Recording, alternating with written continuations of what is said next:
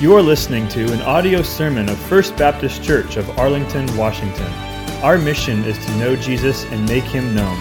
Thank you for joining us. Here is today's message.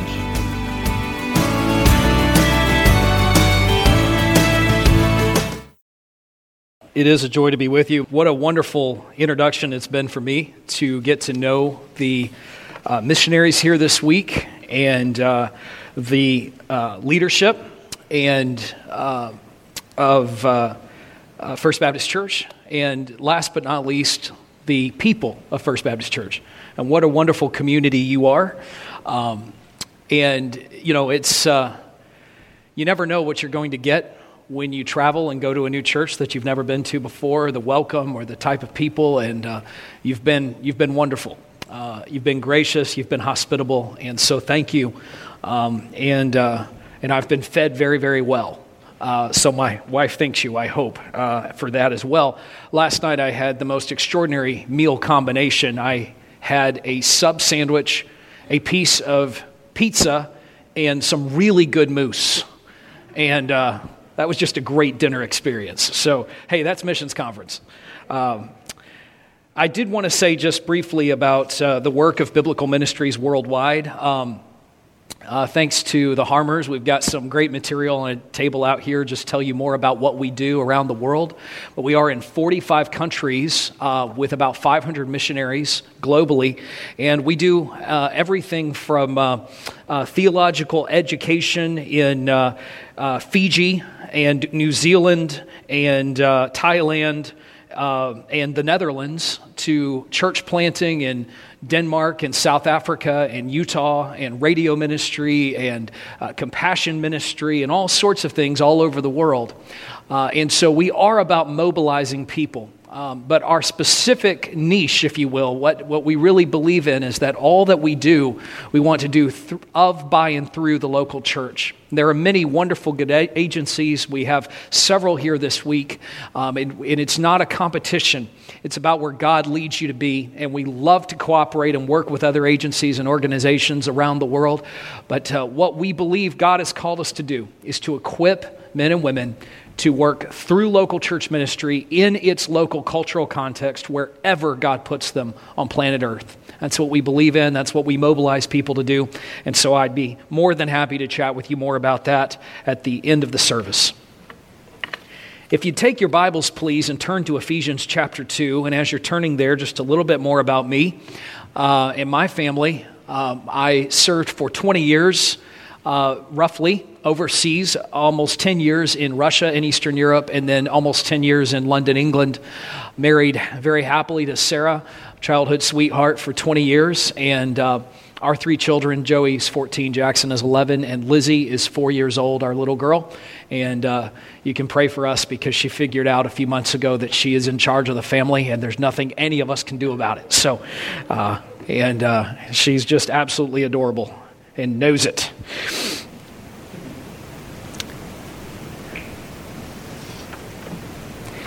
Ephesians chapter 2 is a very powerful text, and the book of Ephesians is a wonderful book. Um, the book of Ephesians is a book in which the Apostle Paul really is able to describe the great theme of the ages God's plan through his church to break down the wall of partition, the divide between Jew and Gentile, and to see God's salvation go to all people, all nations, everywhere through his church. I preached a verse by verse series through Ephesians some years ago in our church in London, and the title was uh, Jesus Loves His Church. And Ephesians is all about the church. I tell you, when you've traveled a lot, and, and I have, I, you, one of the most wonderful things you can do on the remote, in a remote part of the world, um, where, whether you're in uh, Cote d'Ivoire, West Africa, or the frozen wastelands of Siberia, or uh, a church in Alabama. They're all extremely different in the way they think about culture, in the way they eat, the way they socialize. But when the preaching begins and the teaching begins and the worship happens, there's this extraordinary synergy wherever the people of God are gathered. You might not understand a lot about the place you're in, but when church happens, you know where you are and what you're supposed to be about. It's the most remarkable thing about the local church, the body of Christ, is it really is a global thing. And John Stott said very famously some years ago uh, Our God is a global God. Our church should have a global vision because our God is a global God. And Ephesians is all about that. It's about the global nature of the church, transcends borders, transcends cultures, transcends boundaries, all of the walls that we build as human beings. And my goodness, we're so good at doing that, creating divides well, you're not one of us. Well, you're not from around here. Where, what's your background? Where do you, we try to fit people in boxes? And the great theme of Ephesians is taking those boxes and absolutely shattering them in the overwhelming grace of God. And uh, this book, I encourage you to dive deeper in, in it every time you open it, every time you explore it. There's another treasure waiting. Ephesians chapter 2, verse 1. And you were dead in the trespasses and sins in which you once walked, following the course of this world, following the prince of the power of the air, the spirit that is now at work in the sons of disobedience, among whom we all once lived in the passions of our flesh, carrying out the desires of the body and the mind, and were by nature, by nature, the children of wrath, like the rest of mankind. Just a quick note here this captures every person in this room. This is all of us here in verse 3. Nobody is excluded. Verse 4, one of the great moments in all of the Bible. Because the soberness of verse 3 means everyone has come under that wrath, that condemnation, that control, the slavery of the flesh and the desires of the body and the mind. But verse 4 says, But God. And throughout the Bible, whenever you see that type of a phrase, you know something wonderful is happening. But God stepped in. But God weighs in. But God, who is rich, well, God is rich.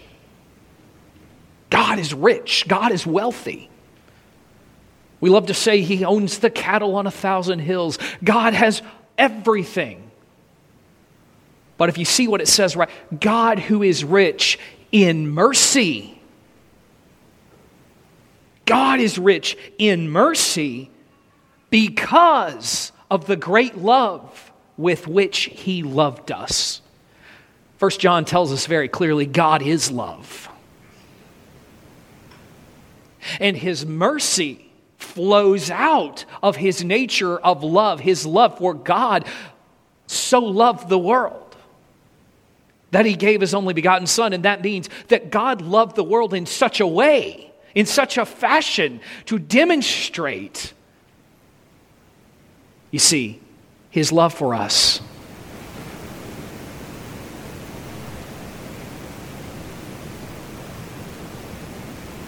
Verse 5 tells us that this love is so great that even when we were dead in our trespasses, we're made alive, made us alive together with Christ. By grace you have been saved, and raised us up with him, and seated us with him in the heavenly places in Christ Jesus.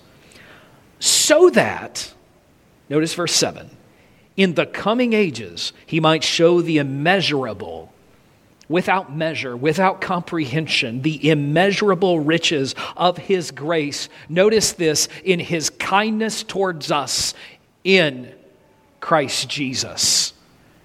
And this morning I'm preaching on the kindness of God in missions. You see, for by grace you have been saved through faith. And this is not your own doing, it is the gift of God, not a result of works, so that no one may boast. For we are his workmanship, created in Christ Jesus for good works, which God prepared beforehand that we should walk in them.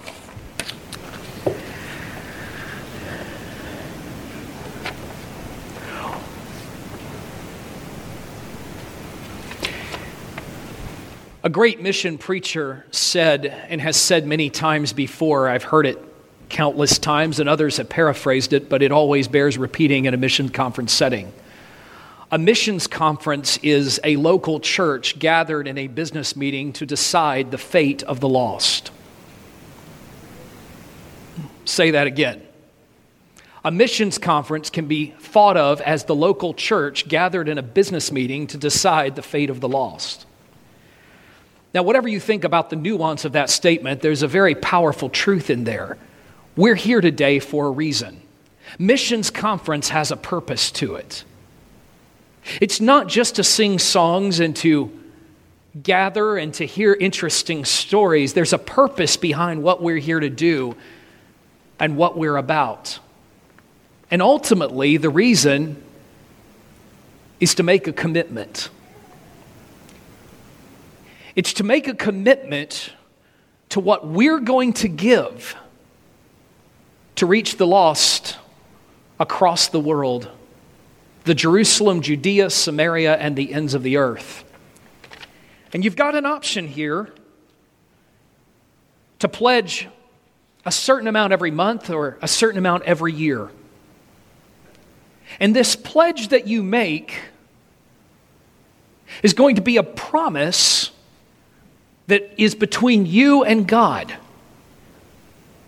As you pray and seek God what God would put on your heart to give, and to pledge that as God allows you to give, you'll do so. And you'll do that week by week, month by month, year by year, however you're able to do so. Now, when you think about how important that decision is, what you're saying is for the next missionary fiscal year, whatever that looks like in this church, the money that I put down, the amount of money I put down, is going to go into the calculation that the missions committee or your finance committee, or however you do it, decides we can give this amount of money to reach the world for Christ. There is hardly a greater commitment that you can make than that one. What you put down will determine the part that this local church plays in that. So, can I just draw your attention to the seriousness of the hour? And may God help us as we look at this text. The kindness of God in missions. Go back with me, if you will, and if you have your notes, we'll start with number one verse 1 of chapter 2 of Ephesians You were dead in the trespasses and sins in which you once walked. Why do we start here with this mission text? This, this isn't one of the classic mission texts, if you will. This isn't Acts 1 8. But there's a very, very powerful truth in here you need to see. Some years ago, I was in seminary and uh, uh, I guess 20 years ago now, and it was one of my first classes, my first semester, and it was a fancy named class, like seminary's so good at doing. Uh, it was called soteriology, which means the study or the doctrine of salvation. And, uh, and I went in there, and I was, you know, real young guy, early 20s, and, and was very nervous because I'm with all these seminarians, and, you know, it's a very, very, um, you know, kind of constricted environment at times. And you, you kind of walk in and you're looking around and there's all these fancy words coming at you. And, and I'm in soteriology. And this short, very wiry and energetic professor walked into the room. Quite an older man. He's since gone to be with the Lord. And he walked into the classroom and he looked at us all and he took. Uh, a marker and wrote on the board two phrases who he is and what he did. Who he is and what he did. And he said, I want to put you at ease this morning. He said, because this whole class is about those two things. It's all about who he is and what he did. And then he drew our attention to Ephesians chapter 2, and he referenced verse 7, and he said, It's all about this. He said, You love to talk about Ephesians 2 8 and 9, for by grace you have been saved. It's not of works. He said, But look at verse 7 that in the coming ages he might show the immeasurable riches of his grace and his kindness towards us in Christ Jesus. And he said, This is what salvation's all about. It's the kindness of God, it's the love of God. And this morning, what I'm telling you, as I saw the radiant joy of Jesus Christ beam across my professor's face that day, and it put me completely at ease as I realized we're just going to learn about Jesus in this class. That's what I'm telling you missions is all about. I want to declutter it for you. I want to decomplicate it for you. I want you to hear me. God loves you. He wants to be kind to you, and He wants to be kind to the nations of the world. And that's what missions is all about. But we have to back up because Paul sets the stage for us here. He defines us. He says, Look, you were dead in the trespasses in sins in which you once walked. This is a condition of humanity. Death and lostness and brokenness and following our flesh and following our desires and doing all of those things, this is baked into who we are. And it always will be in our human condition. This is just a reality, this is a fact. And it's very difficult for us as Christians sometimes to acknowledge that. Once you've been a believer for a while and you've kind of grown in knowledge and understanding, it becomes very easy to forget that you were once a heathen. And in your flesh lives nothing good. Nothing. And in your heart, there is deceit and wickedness, desperately wicked, vileness. You know, one of the great joys of salvation is that, and James kind of alludes to this, it talks about converting the sinner from the error of his ways at the end of James. Kind of talks about that. And, and, and one of the great joys of it is that, and in that context, it's, it's, it seems to be more talking about a Christian who's drifting away, but the principle is, is literally right through the Bible. The, one of the great joys of converting someone from death to life, from sin to righteousness, is that you put a stop to an untold amount of evil that could come out of that person. How many people have been saved, redeemed by Calvary's love, and not done some horrible things that they otherwise would have done? The other joy to it, the flip side of that, is that the conversion of a sinner, while it stops a channel of evil, the distant reaches of that you would never be able to comprehend. It also starts a flow or a channel of righteousness and good. Again, the far reaches you'll never know. You'll never know what one track can do. You'll never know what handing someone a Bible can do. You never know what God can do with a sinner that's been redeemed.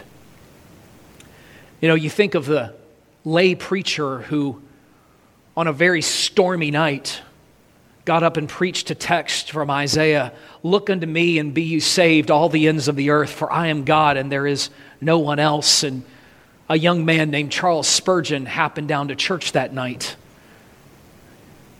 and was gloriously converted in that moment and became known as the Prince of Preachers. And I got to pastor a church in the shadow of his former home for almost a decade in London, England. That lay preacher on that stormy night didn't know what he was about to do. And you know, frankly, it didn't matter. Because there's been countless sermons and countless stories that don't rise to the level of Spurgeon, but only eternity knows the story that's been told because somebody preached, somebody spoke, somebody prayed, somebody cared, somebody loved. And frankly, that's why every one of you's in this room right now. And you probably don't even know how many people prayed and spoke and cared. And the network that eternity will tell, because this is God's plan for the ages. It's to rescue sinners who are dead, to spark them to new birth, to new life. But we really need to sometimes go back and look at what we really are without God and what every sinner on earth is without God. And it's not pretty. It's not pretty. And to be very frank with you this morning, it is time for the church of Jesus Christ to stop hating sinners for being sinners to stop being surprised when sinners sin, and to start taking texts like this and say, hey, the sons of disobedience, the passions of our flesh, the desires of the body, the desires of the mind, children of wrath like the rest of mankind, but God. I've got nothing left but God. Nothing in my hand I bring, simply to thy cross I cling. If the gospel doesn't reduce you to a state of broken humility, then there's something wrong with your understanding of the gospel. Because we can sing it all day long. My chains are gone, I've been set free. Amazing grace, how sweet the sound that saved a wretch like me. But a wretch, wretch isn't a good thing. And without God, you're still that same wretch. But God. You were dead, but God. You were dead, but God. What did he do? Verse 4 says, God, rich in mercy. You know, uh, God is very, very wealthy. By definition, if wealth is to accumulate possessions, putting it in, a, in the local vernacular in America, to have a lot of stuff. God has all the stuff. He's got everything. So, God, by definition, is rich. Super rich, mega rich. Makes Bill Gates look like a pauper rich.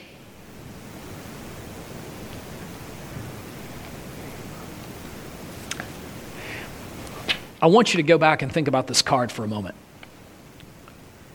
I did some rough calculations preparing for this message, and I looked at what the average cost of a cup of coffee in Seattle area, kind of Washington state is. By the way, just a quick timeout from the from the text, and I want to I want to say how much I enjoy coming up here because I learned to drink really good coffee um, living overseas for all these years, and it's, I, you know, nothing against Atlanta, but the coffee just doesn't measure up. And it's good to get real good coffee. You know, coffee that makes a, it hums a little, you know, when you drink it. Drink it the right way. You know coffee up here, and you know it well, and I commend you for that.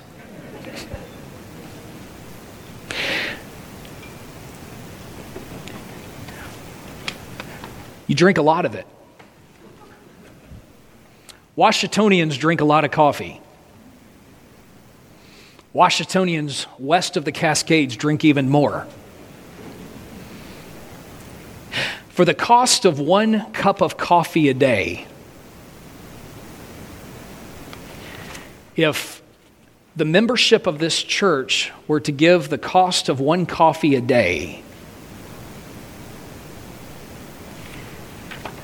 you would triple the amount of money that you give to Faith Promise Missions, excluding the amount that the church gives from its budget.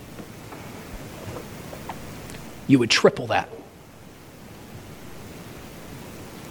When you think what we spend on coffee and drinks and those types of things,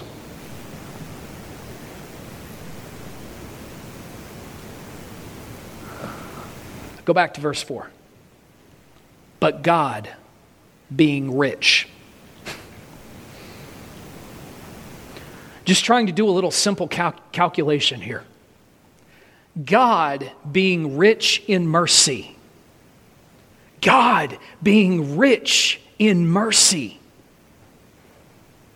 The God, think about it for a moment, the God who raised you up, made you alive from your sins. Your wicked sins, my wicked sins, we're dead in those things. He raises us up. See, this God is rich in mercy. Rich in mercy. This is his nature. Why? Because of the love with which he loved us. So, walk with me carefully here for a moment. The God who made you alive, saved you from your sins, the quality and the nature of the wealth of that God is grounded in mercy. Put it another way the bank of heaven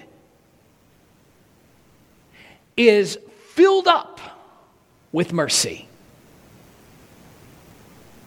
because the one who owns that bank is love. God is love and he is full of mercy. He is rich in it. That's the one who saved you. That's the nature of that soteriology. The nature of that salvation is a God who is rich in this mercy. So, what I'm trying to say to you here is that we can't really talk about missions and saving the lost, winning the world for Christ, quote unquote, without talking about a God who is rich in mercy. And somewhere in the work of missions, that's got to kind of trickle down into the, what we do. That's got to kind of flow out of what we're doing with lost people, with sinners. That's got to be at the heart of it. God being rich in mercy because, as a result of the great love with which He loved us, even when we were dead, reinforcing here our condition, even when we were dead. Romans 5 8, but God demonstrates his love toward us while we were sinners. Christ died for us, even when we were dead, made us alive together with Christ. So we're Paul is emphasizing the depravity, the darkness of our sins, and then showing us the wealth of Jesus and his merciful love to us, and then says this by grace you have been saved. Well, of course it is. When you think about the depth of our darkness and our depravity and our sins, and then you think about the extraordinary, extraordinary wealth of the mercy of God because of his love, when you bring those two together, when mercy and justice kiss at Calvary's cross, there is a moment in time when God says, Here is my grace, and it's a result of my love. You were dead but God, verse 6, raised us up. God raised us up. He raised us up.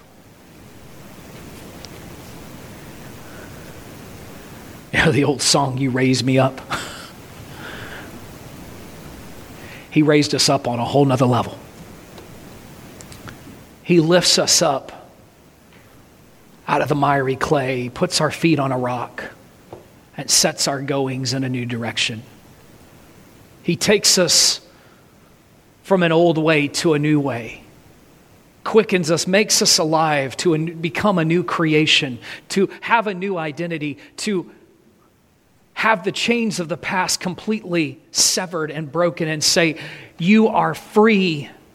And not only are you free, not only are you raised up, but there's something really powerful here. He raises us up and then sits us right down. He raises us up and says, Come sit here with Christ Jesus. You sit here, you're a joint heir with Christ. I'm taking you up. You're worthless and you're nothing, but you're going to come sit here with me now. You're raised up to sit here with me. There's a kinship here, there's a relationship here, which is why all the more important it is to understand the nature of God's salvation love and mercy. So, if that's not flowing through our Christianity, through our spirituality, through our soteriology, then we're missing the whole mark. Really, let's stop talking about how bad sinners are.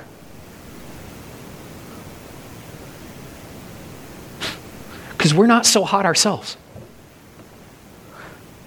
Of course, they're bad, they're sinners.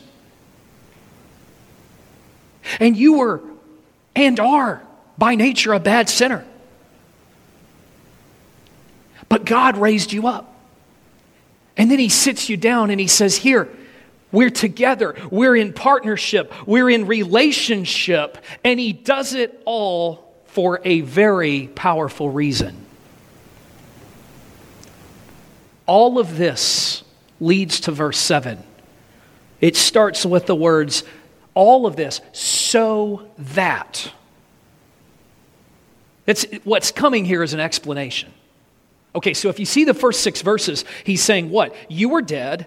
Um, God, in His mercy, His wealth, His love, His mercy, He raises us up. Even though we were dead, He raises us up. He sits us down with Him in the heavenlies, if you will. And then in verse 7, He says these powerful words Paul tells us, so that, here's why. That's another way to say, here's why he's done all that. So that in the coming ages, for all eternity, if you will, he might show the immeasurable riches of his grace. Rich in mercy, riches of his grace. You're starting to get a theme here in this text. God's got a lot of things that are good. Riches of his grace in kindness toward us in Christ Jesus. You were dead, but God raised us up so that for all eternity he could show us his kindness. Now let's talk about that God into the nations for a little while. Let's talk about a God who's kind. Have you ever had an experience in church where a Christian was unkind to you? Don't laugh. I'm a pastor's kid. I've had a lot.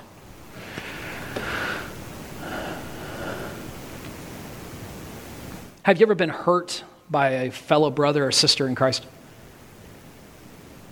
Have you ever been hurt by a Christian leader? Someone was unkind, not gentle, not long suffering, cruel, unjust? Well, of course you have, if you've been alive very long. Of course you have. But that's not the nature of God's mercy. That's not the nature of what God has His church here to do. It's not the nature of what missions is all about. Missions is the forceful love of God to the nations of the world so that he can draw sinners to himself because of his love, so that for all eternity he can be kind to them.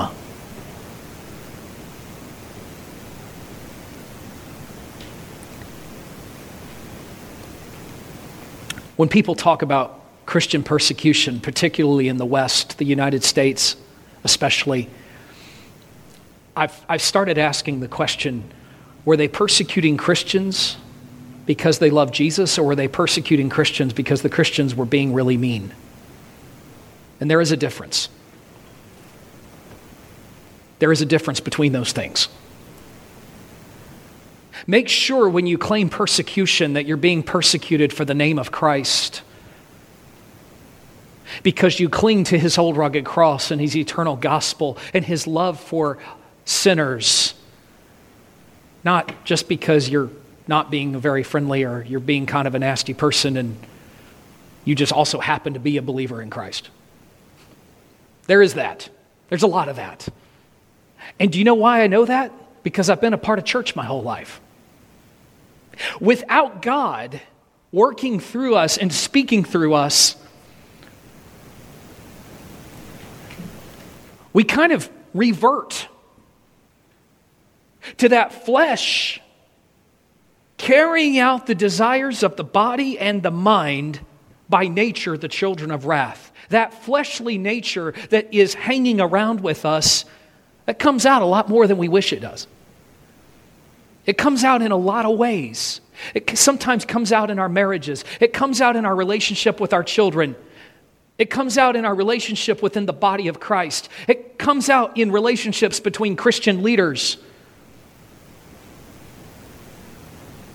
Ephesians 4:32 is a wonderful Sunday school verse that we teach children to learn, but when you put it into its actual context in the book of Ephesians, it's an overwhelming statement of the nature of the gospel and the nature of missions and the nature of the church. Be kind, Ephesians 4:32, be kind to one another, tenderhearted, forgiving one another as God in Christ forgave you. The basis of our gathering is God in Christ forgave you and is kind toward you. Therefore, we have to let that kindness flow through us. It's more than a Sunday school verse. It's not just about play nice with Johnny on the playground. Don't take his toy. Don't say mean words. It's for adults too. It's for the body of Christ. It's for the mission to the nations. Be kind to one another. Because God who was rich in mercy because of the great love with which he loved us, even when we were dead in trespasses, made us alive together with Christ. By grace you have been saved, raised us up, seated us with him in the heavenly places in Christ Jesus, so that in the coming ages he might show the immeasurable riches of his grace in kindness toward us in Christ Jesus. Now, Ephesians 4:32, be kind to one another Forgive one another because of what God did. We can't get missions right unless we get this right. We can't do it, it doesn't work. And every missionary who lasts and is able, by God's grace, to do anything for the kingdom comes to an understanding of this. Because what cross cultural missions does is it forces you to make a choice to die to things you once held dear and to live in Christ. And that's a process that never ends. There's always a little more you find, I need to die to that. That's between me and what God really wants. That's in the way of God's kindness flowing through me to these people. It's not essential. Been a lot of talk about essential businesses recently. There's a lot of things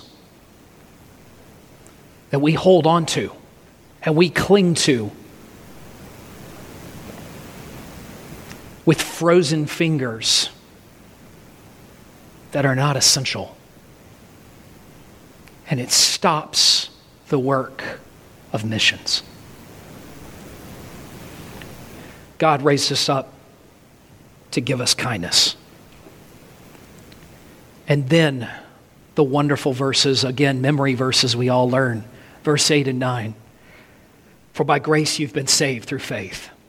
Well, of course you have. Look what we just read. For by grace you've been saved through faith.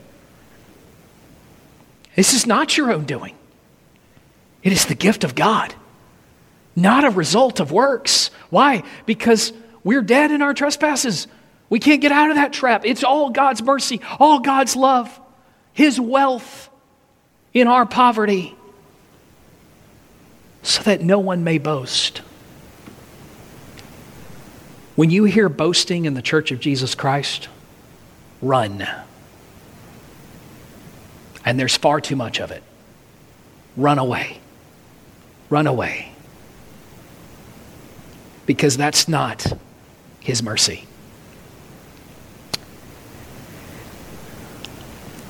You were dead, God raised us up to give us kindness. And then verse 10 Therefore, or for we are his workmanship.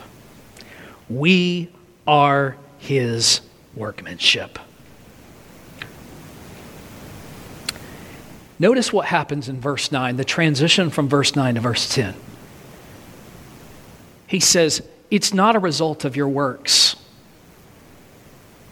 so you can't boast. And then instantly pivots in verse 10 and says, Because we are his workmanship. We are his workmanship. The love of God, the mercy of God, the new creation of God has created us to do good works, which God already put in place for us to do so that we should walk in them. Remember, this is all in context of the church, the breaking down of the wall, the divide between Jew and Gentile. And what do we see? If you jump ahead, look at verse 16, talking about this divide. He might reconcile us both to God in one body through the cross, thereby killing the hostility between these two groups. And he came and preached peace to you who were far off and peace to those who were near. For through him we both have access in one spirit to the Father. So then you are no longer strangers and aliens, but you are fellow citizens. Again, do you see the theme, the status? He who raised us up sits us down together with him. He's a, you're not on the outside anymore. You're not a stranger. You're not an alien. You're a fellow citizen with saints and members of the household of God built on the foundation of the apostles and prophets, Christ Jesus himself being the cornerstone. Verse 16 again, he might reconcile us, might reconcile us both to God in one body through the cross. Can you turn on your TV channel, whatever you look at, or you look pull on YouTube or pull up your favorite news site or blog, and Think of a day in recent memory when you didn't pull that up and see evidence of a world that's filled with hostility and divide and brokenness. The whole point of the gospel, the church of Jesus Christ, is to reconcile things that are broken and divided. He himself is our peace. He Himself is our mediator, He Himself is our redemption. And we are fashioned in this new creation that He's given to us to go out and to do the good works that He has prepared. And there is no greater reason for us to work in Jesus, through Jesus, for Jesus, than to do exactly what Jesus told us to do. And he said, to go to Jerusalem, Judea, Samaria, into the ends of the earth with this message of hope and love and merciful riches of grace. He said to do that in Acts 1 8. And then a few verses later in Acts 1:11, the angel said that the Jesus who told us to do that is going to come back the same way he went up. And until he does, we've got a job to do.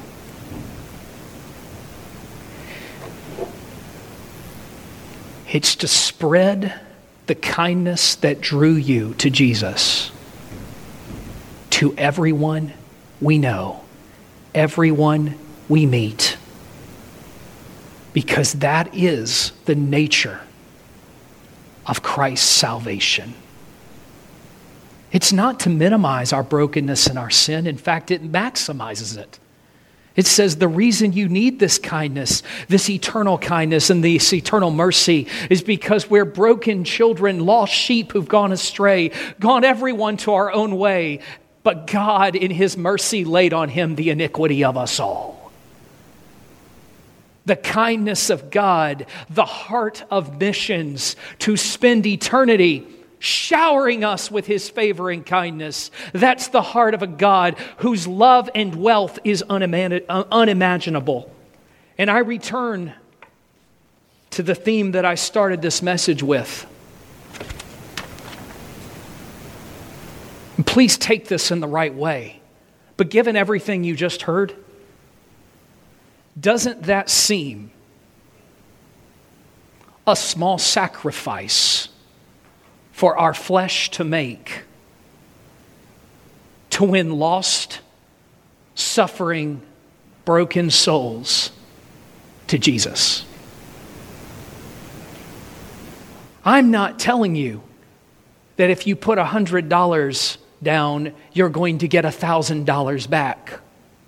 I'm not telling you to say, I'm going to do this so God blesses me here. I'm telling you, God, who is rich in mercy and kindness towards you, saved you, and that is the nature of his salvation. And if you truly have the Spirit of God in you, you have the Spirit of his kindness, and there's no kinder way. To express the salvation and the heart of God to a lost and dying world than to give and to pray and to go wherever God tells you to go.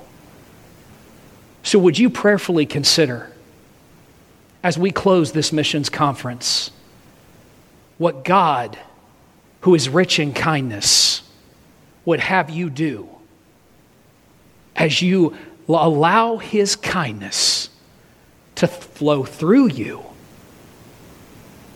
to the lost and dying world? Of which you and I were not so very long ago apart. Would you bow your heads? Father, I thank you this morning for the kindness of God to me, to my family, to my mother, my father, to so many dear friends, to so many people in this church to so many people around the world.